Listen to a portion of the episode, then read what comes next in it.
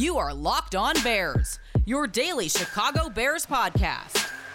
Part of the Locked On Podcast Network, your team every day.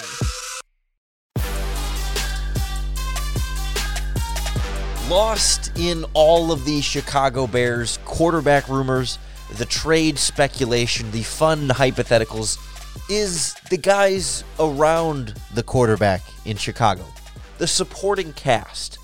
And what happened to the Bears team that only a few years ago really looked like it was just a quarterback away from true contention. And now it feels like they're more than a quarterback away, regardless of who they pick up. This is Locked On Bears, and I'm your host, Lorin Cox. I'm an analyst for Pro Football Focus, and I'm here to bring you your daily, in depth Chicago Bears news and analysis. Today's episode is brought to you by RockAuto.com. Amazing selection, reliably low prices, all the parts your car will ever need. Visit rockauto.com and tell them Locked On sent you. On the show today, a look at what the Bears have outside of the quarterback position and a little bit more of a big picture discussion of what's changed.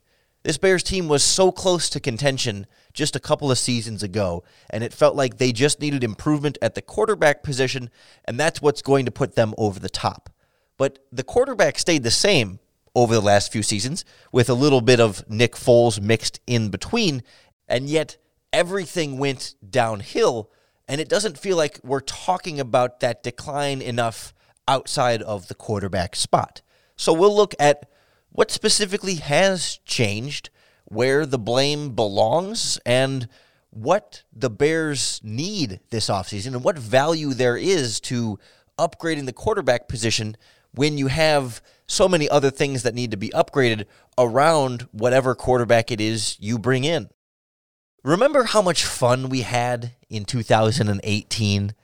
It started with the heartbreaking loss to the Packers, but from there you jump ahead to Mitch Trubisky's record-breaking performance against the Buccaneers, six touchdown passes, a little bit of trouble out of the bye week, but the Bears go on to win five in a row and nine out of their last 10. Finally win the division, finally knock the Packers off of that top spot, beat the Green Bay Packers late in that season, and ride that success all the way into the playoffs.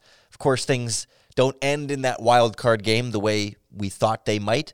But you've heard Bears fans say that team felt like it was good enough to really contend, to really go far. And if that Eagles game had just gone a little differently, the, the oddly shaped ball bounces ever so slightly, the Bears may have a very different outcome in 2018 than the disappointment that we ultimately remember it as. But it was still a season where we saw a fairly well-rounded Bears offense. You know, you would have liked to see them run the ball a little bit better, but they stuck to it. It was part of the offense. That Mitch Trubisky was able to distribute the ball to a number of different receivers. It wasn't just the Allen Robinson, Robinson show. We had Trey Burton productive in the offense. Tarik Cohen was a huge dynamic threat out of the backfield. Taylor Gabriel get involved. Anthony Miller flashing early in his career. A lot of different guys working on this offense, the offensive line playing well, and of course, a absolutely dominant Chicago Bears defense, the number one defense in the NFL, and Vic Fangio playing his way into a head coaching role as a result. That was a as good of a Chicago Bears team as we've seen probably since what 2010 when they went to the NFC Championship game. Certainly the most successful since then, but you can make some arguments for different Bears teams we've seen along the way. Regardless, everything was gravy in 2018. Two years later, back to back 500 seasons, and now a pretty strong push to fire the general manager and head coach, and an expectation that they probably have one year left to really turn things around, or else we're blowing up this regime that, again, had such a phenomenal 2018 season. And two years is not a long time for this to have crumbled in that way. But more specifically, it's not about the time, but it's about the actual changes that have happened because they're surprisingly few. This is not a Bears team that has had drastic roster overhaul since 2018. It's not like the team that goes to the Super Bowl and then loses and then can't compete again because all of the really good Super Bowl caliber players go and sign elsewhere and they don't have enough money for everybody. the Bears haven't changed that much. Particularly, I look on offense. You have four of the same five starting offensive linemen. It was Kyle Long in 2018 and part of 2019 injured in both seasons, so you were all, you always kind of had a question mark at right guard and some rotation there. Even when they were being successful, you go from Kyle Long to Germain Ifedi, and now a little bit unknown for 2021 if they're going to move James Daniels over there or Cody Whitehair. But regardless, as of right now, and in 2020, four of the same five starters on the offensive line. You go from Jordan Howard at running back to David Montgomery at running back, but you finish 2020 with more rushing yards than the Bears had in 2018. It was a fine season from David Montgomery. They had trouble running the ball successfully, but in terms of the talent in the backfield, Tarik Cohen's injury playing a factor in that, but David Montgomery, a capable running back that the Chicago Bears have to rely on. Wide receiver, still Allen Robinson, still Anthony Miller, and you add Darnell Mooney in the place of Taylor Gabriel, feels like at least a push, if not a better move. I mean, Taylor, Darnell Mooney is going to be better. Maybe in their one seasons, they were comparably similar in terms of production for Gabriel in 2018 and Mooney in 2020, but not a drastic loss of talent at wide receiver by any means. And the only really drastic changes are at tight end, where you really overhauled the spot. You go from Trey Burton, Dion Sims, and Ben Braunecker to Jimmy Graham, Cole Kmet, and Demetrius Harris. But it's not as though Trey Burton was a game changer. That was his best season in Chicago. He was an effective receiver, but he was not dynamic in that regard. And Dion Sims and Ben Braunecker weren't doing anything for you. Whereas Graham this year maybe wasn't quite as productive as Trey Burton was back then, but Cole was giving you a lot as that number two tight end moving into that number one spot. And even Demetrius Harris, not a bad number three option. So, you know, you look wide receiver, running back, tight end, offensive line, not a lot has changed in terms of the level of talent on this offense around the quarterback spot. Of course, then the quarterback has been Mitch Trubisky, besides the handful of games of Nick Foles we saw in between where everything went wrong. And yet, it feels like the offensive line was a lot worse. The running game was a lot worse for a lot of the season until they finally figured it out. Tight end production has been hit and miss every year for Matt Nagy. And between the 20s was an issue for Jimmy Graham. He was much more the red zone guy, and Cole Kmet showed some flashes, but not producing as a top tight end in the NFL. And then wide receiver, still the same guys, and just not quite outside of Allen Robinson, not quite that complementary production in this Bears offense. So does that all point to offensive coaching? Is that fair to point to offensive coaching and say, oh, well, they just must mean they're not being coached as well? Because it's still a lot of the same coaches. I mean, this offseason now we're seeing some changes, but until the Bears fired their offensive line coach and tight ends coach last season, it was the same cast in 2019. It's still the same running backs coach, still the same wide receivers coach. The quarterback coach became the passing game coordinator and changed a little bit there, but it's a lot of the same players and a lot of the same coaches on offense with drastically worse results. And unfortunately, the trend was the same for the defense. We'll go through some of the changes or lack thereof, particularly in the front seven, and try and figure out what has gone wrong. Why have this supporting cast in particular really gone off the rails despite not changing all that much? Next on Locked On Bears. The Bears clearly had the right parts, but as it turns out, some of those parts just haven't been reliable enough. And no one knows more about reliable parts than our friends at rockauto.com. They're a family business that have been serving auto parts customers online for over 20 years. Their online catalog is incredible. They're so deep with anything you could possibly think of for your car engine control modules, brake parts, tail lamps, motor oil, even new carpet. But what I love about it is how easy it is to navigate. So not only do you have this incredible selection, but all you do is enter in your car's make and model, and then it pulls up the full list of all the parts available for your vehicle, and you just choose between the brands, specifications, and prices you prefer. And it's those prices in particular that stand out to me because a lot of the chain auto parts stores will actually have different price tiers for the professional mechanics and the do it yourselfers like us. But rockauto.com's prices are the same for everybody. So don't spend up to twice as much for the same parts. Head on over to rockauto.com and see all the parts available for your car or truck. Write locked on in their How Did You Hear About Us box so they know we sent you. Amazing selection, reliably low prices, all the parts your car will ever need. RockAuto.com.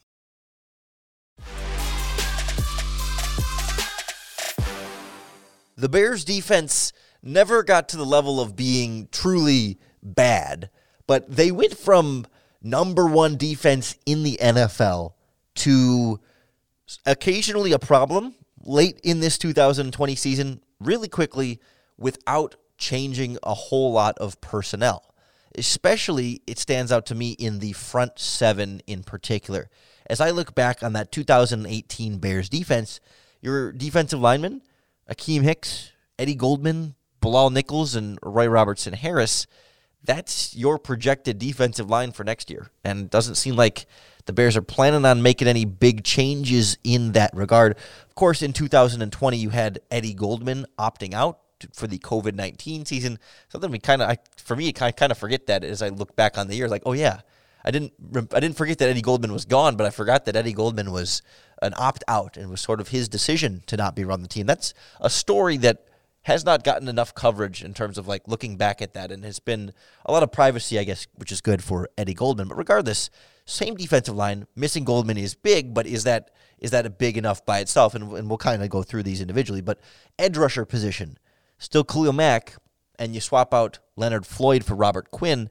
Obviously, in 2020, Robert Quinn not as productive for the Bears as Leonard Floyd had been, but expectations were certainly higher. And there's, I think, a feeling that Robert Quinn can still get to be and still be a better pass rusher for the Bears than Leonard Floyd was. But clearly, a decline in 2020 there that was a little bit unexpected. The linebackers, same two guys, Danny Trevathan Roquan Smith. And we've seen, you know, year over year, Roquan Smith supposed to get better, and that linebacker group supposed to improve every year. I don't think we really saw that in 2019, but we started to see that next level uh, Roquan Smith in 2020. So that's trending in the right direction. But same linebackers, one different edge rusher of note in the same defensive line. You know, the number three and four edge guys changed. You know, you went from what Sam Acho and Aaron Lynch to Barkevious Mingo and, you know, guys like Isaiah Irving and stuff. Those are changes, but that's not why the Bears defense fell off. It's not their third and fourth outside linebackers. The cornerback is where you see, I think, the most substantial change, particularly going from Prince Amukamara to Jaylon Johnson. Johnson has the brightest of futures in Chicago, but there were some up and downs there, some exceptional moments that were better than what we had ever seen from Prince Amukamara, but some mistakes there that Prince Amukamara didn't really make all that much. He was a very solid, steady cornerback didn't make the big explosive plays, not exceptional, but just always old, reliable at that other cornerback spot. And then Bryce Callahan in the slot, going from him to Buster Skrine is a downgrade. When Bryce Callahan was healthy, that's sort of the asterisk that kept the Bears from re signing him, more or less. I mean, it's not reported in that exact way, but he was a guy that couldn't play a 16 game season in Chicago and still has not played a 16 game season in the NFL. But you know, for those 10 to 13 games they got of him every year, significant difference at the slot cornerback spot than Buster Skrine. Safety's been the kind of rotation there from Amos to Ha Ha Clinton Dix to Tashaun Gipson. And Clinton Dix and Gipson both played fine, right? Maybe they weren't quite up to Adrian Amos's level, but the Bears were not struggling at the other safety spot next to Eddie Jackson. So it's like yes, some more changes on defense, an edge rusher change, a couple of cornerbacks and a safety. That's not nothing, but it's not as though the Bears are like desperate at cornerback when everyone's healthy.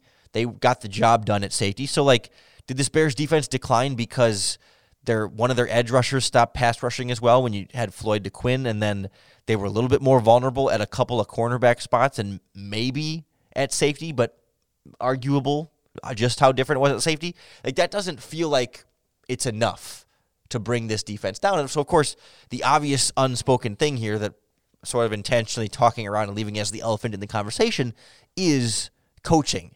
But I think it's a different discussion for the offense than it is as the defense. Like, does it doesn't feel like to me with somebody like Chuck Pagano taking over for this Bears defense, he didn't try and change anything drastically. It did look different, it did function differently than Vic Fangio's defense, but it wasn't as though he came in here trying to mix everything up and trying to change them from what they were. He did ultimately change them more, but I guess does firing Chuck Pagano and sh- and replacing him with Sean Desai all of a sudden fix everything that this Bears defense was struggling with? You know, is is that the automatic cure? Does does that along with Jaylon Johnson getting a little bit more experienced, Robert Quinn trying to overcome what was presumably a fluky type down year, and you get Eddie Goldman back. Like, is that all enough instantly to make this Bears defense great again? I mean, maybe it's possible, but it's still kind of up in the air on just how good they can be because we don't know what exactly Sean Desai is going to do, how he's going to do it,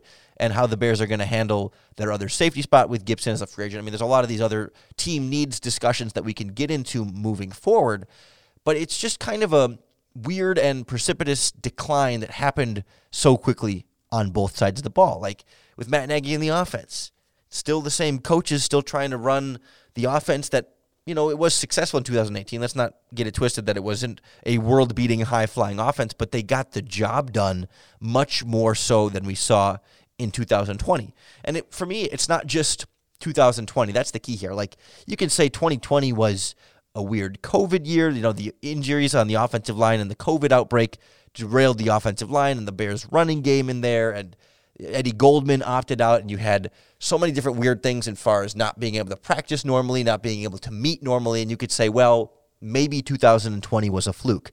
But a lot of these same things were true in 2019. They had the same record, they didn't make the playoffs in 2019 with a lot of these same issues just manifesting themselves in some slightly different ways. So it's not as though this was a one year anomaly for any of the reasons you can point to specifically for 2020. The larger point is these players have not changed all that much. And yet, the performance of those players has changed quite a bit over these last two years. And so, what I think I come back to with it is a couple of things. One, coaching definitely is a factor here, right? Matt Nagy has struggled to adapt his offense to fit his players over the, fat, the past few seasons, especially as those players have changed. But even early on, he was trying to push some square pegs into round holes that wasn't what was best for a lot of these players. And I think his difficulties with adapting until really the second half of 2020 is a big part of that decline.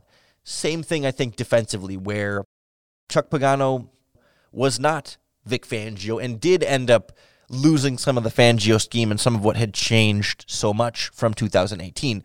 But I think the bigger thing here than coaching is that 2018 was more of the anomaly. You know, we kind of have this understanding, well, they did it then, so why can't they keep doing it? Why can't the offensive line keep playing at that level? Why can't the defense keep playing at that level? And I think we can't look at 2018 and say that's the baseline expectation. That's that's what they should be doing, and anything below that is a disappointment. I think we have to look at 2018 and say it was an exceptional year above what these players are normally capable of. So maybe what we've seen the last two years is a little bit more of what this offensive line is capable of. Maybe they're they're not as good as we thought they were in 2018, and maybe certain members of the defense aren't as good as we thought they were in 2018, and that maybe they're just not as elite and as well built as we thought they were. That maybe everything came together in a way that was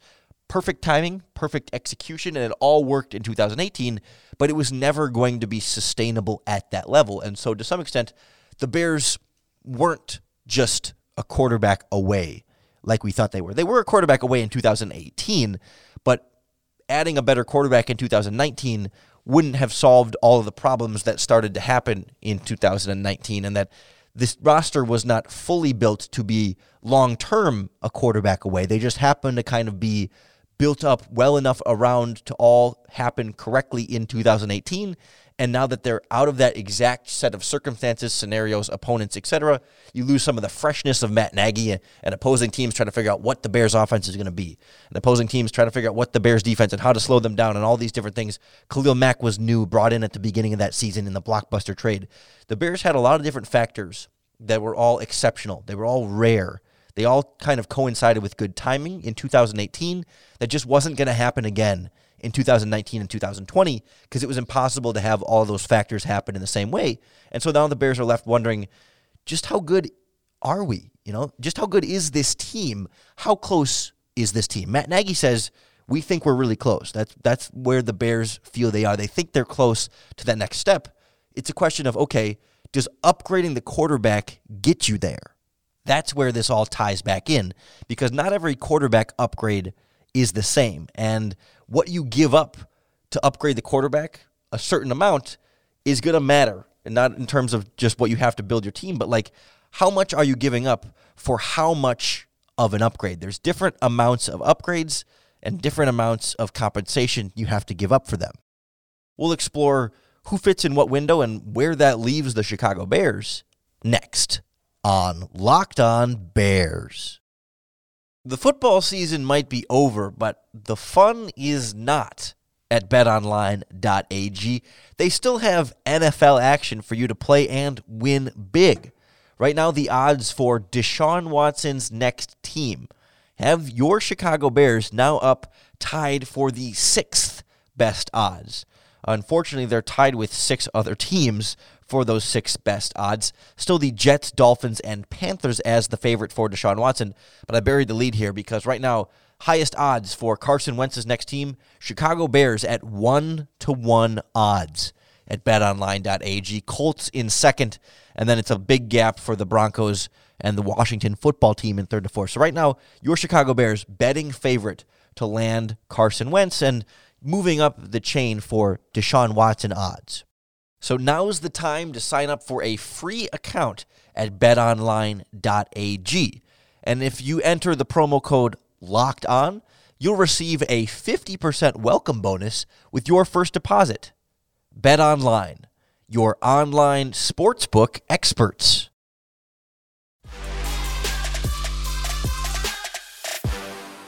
The Chicago Bears clearly want to upgrade from Nick Foles and Mitch Trubisky. But if they can only get a little bit better, is it worth giving up draft compensation that could be used to better surround your quarterback with better talent? It all depends on which quarterback they're able to land because the options are not created equal.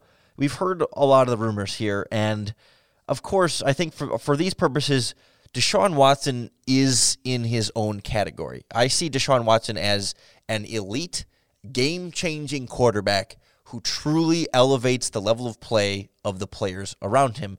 And I'm willing to give up pretty much whatever it takes in a trade within reason multiple first round picks, Khalil Mack, Roquan Smith, throw in the players and picks that you need to get Deshaun Watson. Because if you're trading for Deshaun Watson, you're trading for the next 10 years, not just the next three years. So I'm willing to give up multiple years of first round picks because he is going to be your franchise starting quarterback and elevate your team for 10 years. You have time. You're rebuilding a little bit if you're trading for Deshaun Watson. But let's take him out of the discussion. The other quarterbacks that are available, how many of them are for sure drastic upgrades from what the Bears have in Nick Foles. Because let's talk about Nick Foles.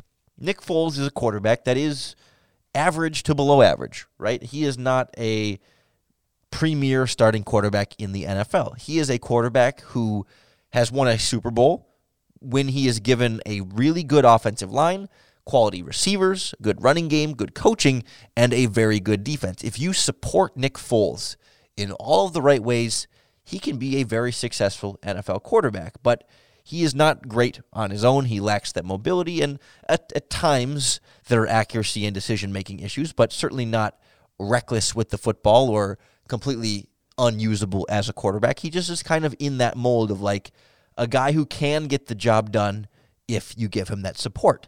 And as I look at the other list of quarterbacks that are available for a potential trade, not named Deshaun Watson, a lot of them fit in a similar category. I think pretty much all of the names we've heard are upgrades over Nick Foles, but how much of an upgrade is the issue here? So we talked yesterday with Ben Solak from the Bleeding Green Nation, Lockdown NFL Draft Podcast, the Draft Network. Great conversation about what went wrong with Carson Wentz in Philadelphia, why the Eagles don't want him anymore, why they're trying to get rid of him, and why it's unlikely that Carson Wentz will play like he did in his MVP caliber season just a couple of years ago, why that ship has kind of sailed and why that's not really true to who Carson Wentz is at this point. Carson Wentz is still a quarterback that needs good receivers, needs a good offensive line, and needs a good defense to help him if you're really going to win more games and go to the Super Bowl and etc. He needs less help, I would say, than Nick Foles, but he's not necessarily this mobile quarterback either. A little bit better than Foles, but still a big bodied, you know, Ben Roethlisberger type built quarterback with his own set of flaws as a passer and a decision maker. Again, better than Nick Foles, but not a first round pick better. You know, if you have to trade a first round pick and Nick Foles to get Carson Wentz, that difference between the two of them is not a first round pick gap between the two. You still need to do a lot of the same supporting for Wentz as you do for Foles. I think it's the same conversation with Teddy Bridgewater from the Carolina Panthers, another rumored potential option the Bears were interested in last offseason. A quarterback that's accurate, smart, takes care of the football, can move pretty well, but he's not a elite downfield passing quarterback. He's not that dynamic QB that can really truly elevate the level of play of players around him. He's going to be more productive than Nick Foles. He's going to take care of the ball better. He's going to be more accurate. He's going to do all those things but you're not winning a Super Bowl with Teddy Bridgewater if you don't have a pretty good offensive line, pretty good receivers, pretty good running game, pretty good defense. Same types of things that you're going to need with Nick Foles or Mitch Trubisky for that matter. But Trubisky's a free agent. Sounds like he doesn't even want to be back. The Bears don't want him back. So we're kind of keeping him out of this discussion just for hypothetical purposes here. But like, you know, rotate another quarterback in. Alex Smith.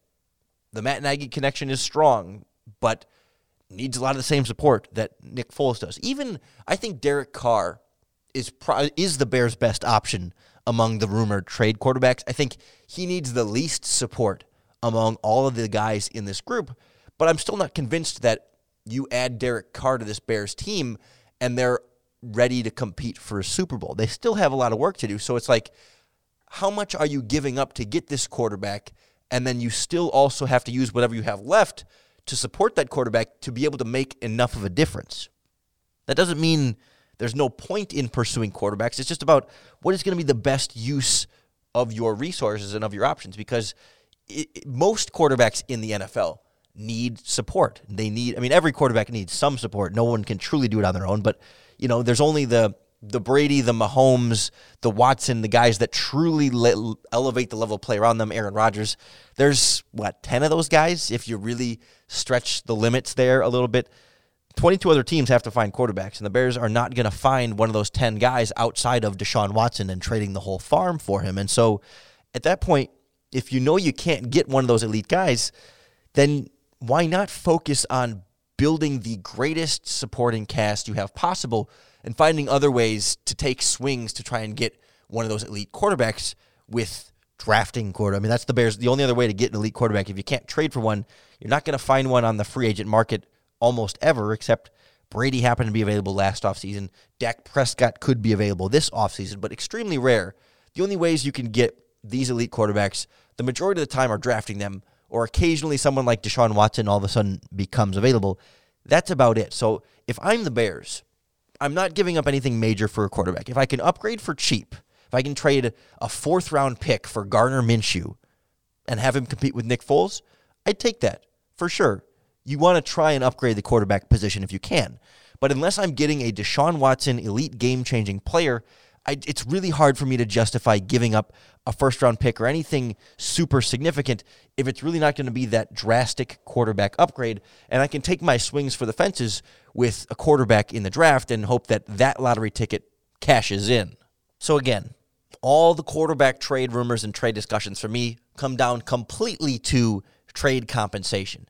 Any of those quarterbacks could be good fits with the Bears, could be upgrades for the Bears, but it's all about what you have to give up to get them and to get however little or much of an upgrade it may be over what they could already have in Nick Foles, who is not a great quarterback, but a quarterback who can win with the same support that you're going to need to give most of these other quarterbacks. So we'll see where it plays out, how this ends up going. We all thought the Carson Wentz deal might be done by now, and now that's kind of slowed down, and other quarterback names are swirling around. So, whenever we get any kind of development, we'll make sure to break it all down for you right here, five days a week on the Locked On Bears podcast. So, make sure that you subscribe to keep up with all of our daily, in depth Chicago Bears news and analysis. That daily Bears talk brought to you by our friends at 1010. 1010 is an exclusive collection of 10 one of a kind engagement rings designed by 10 of the most distinctive designers working today. Using only diamonds responsibly and sustainably sourced from Botswana, 10 design masters have each produced a unique set of 10 beautiful diamond rings, and they're available now exclusively at BlueNile.com. Again, this exciting collection of truly unique, limited edition diamond engagement rings is available now only at BlueNile.com.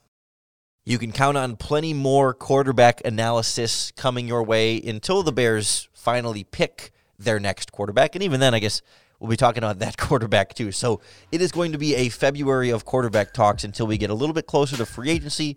The NFL draft will cover all of that for you and so much more. So I appreciate those of you who are tuning in, those of you following along with us throughout this offseason.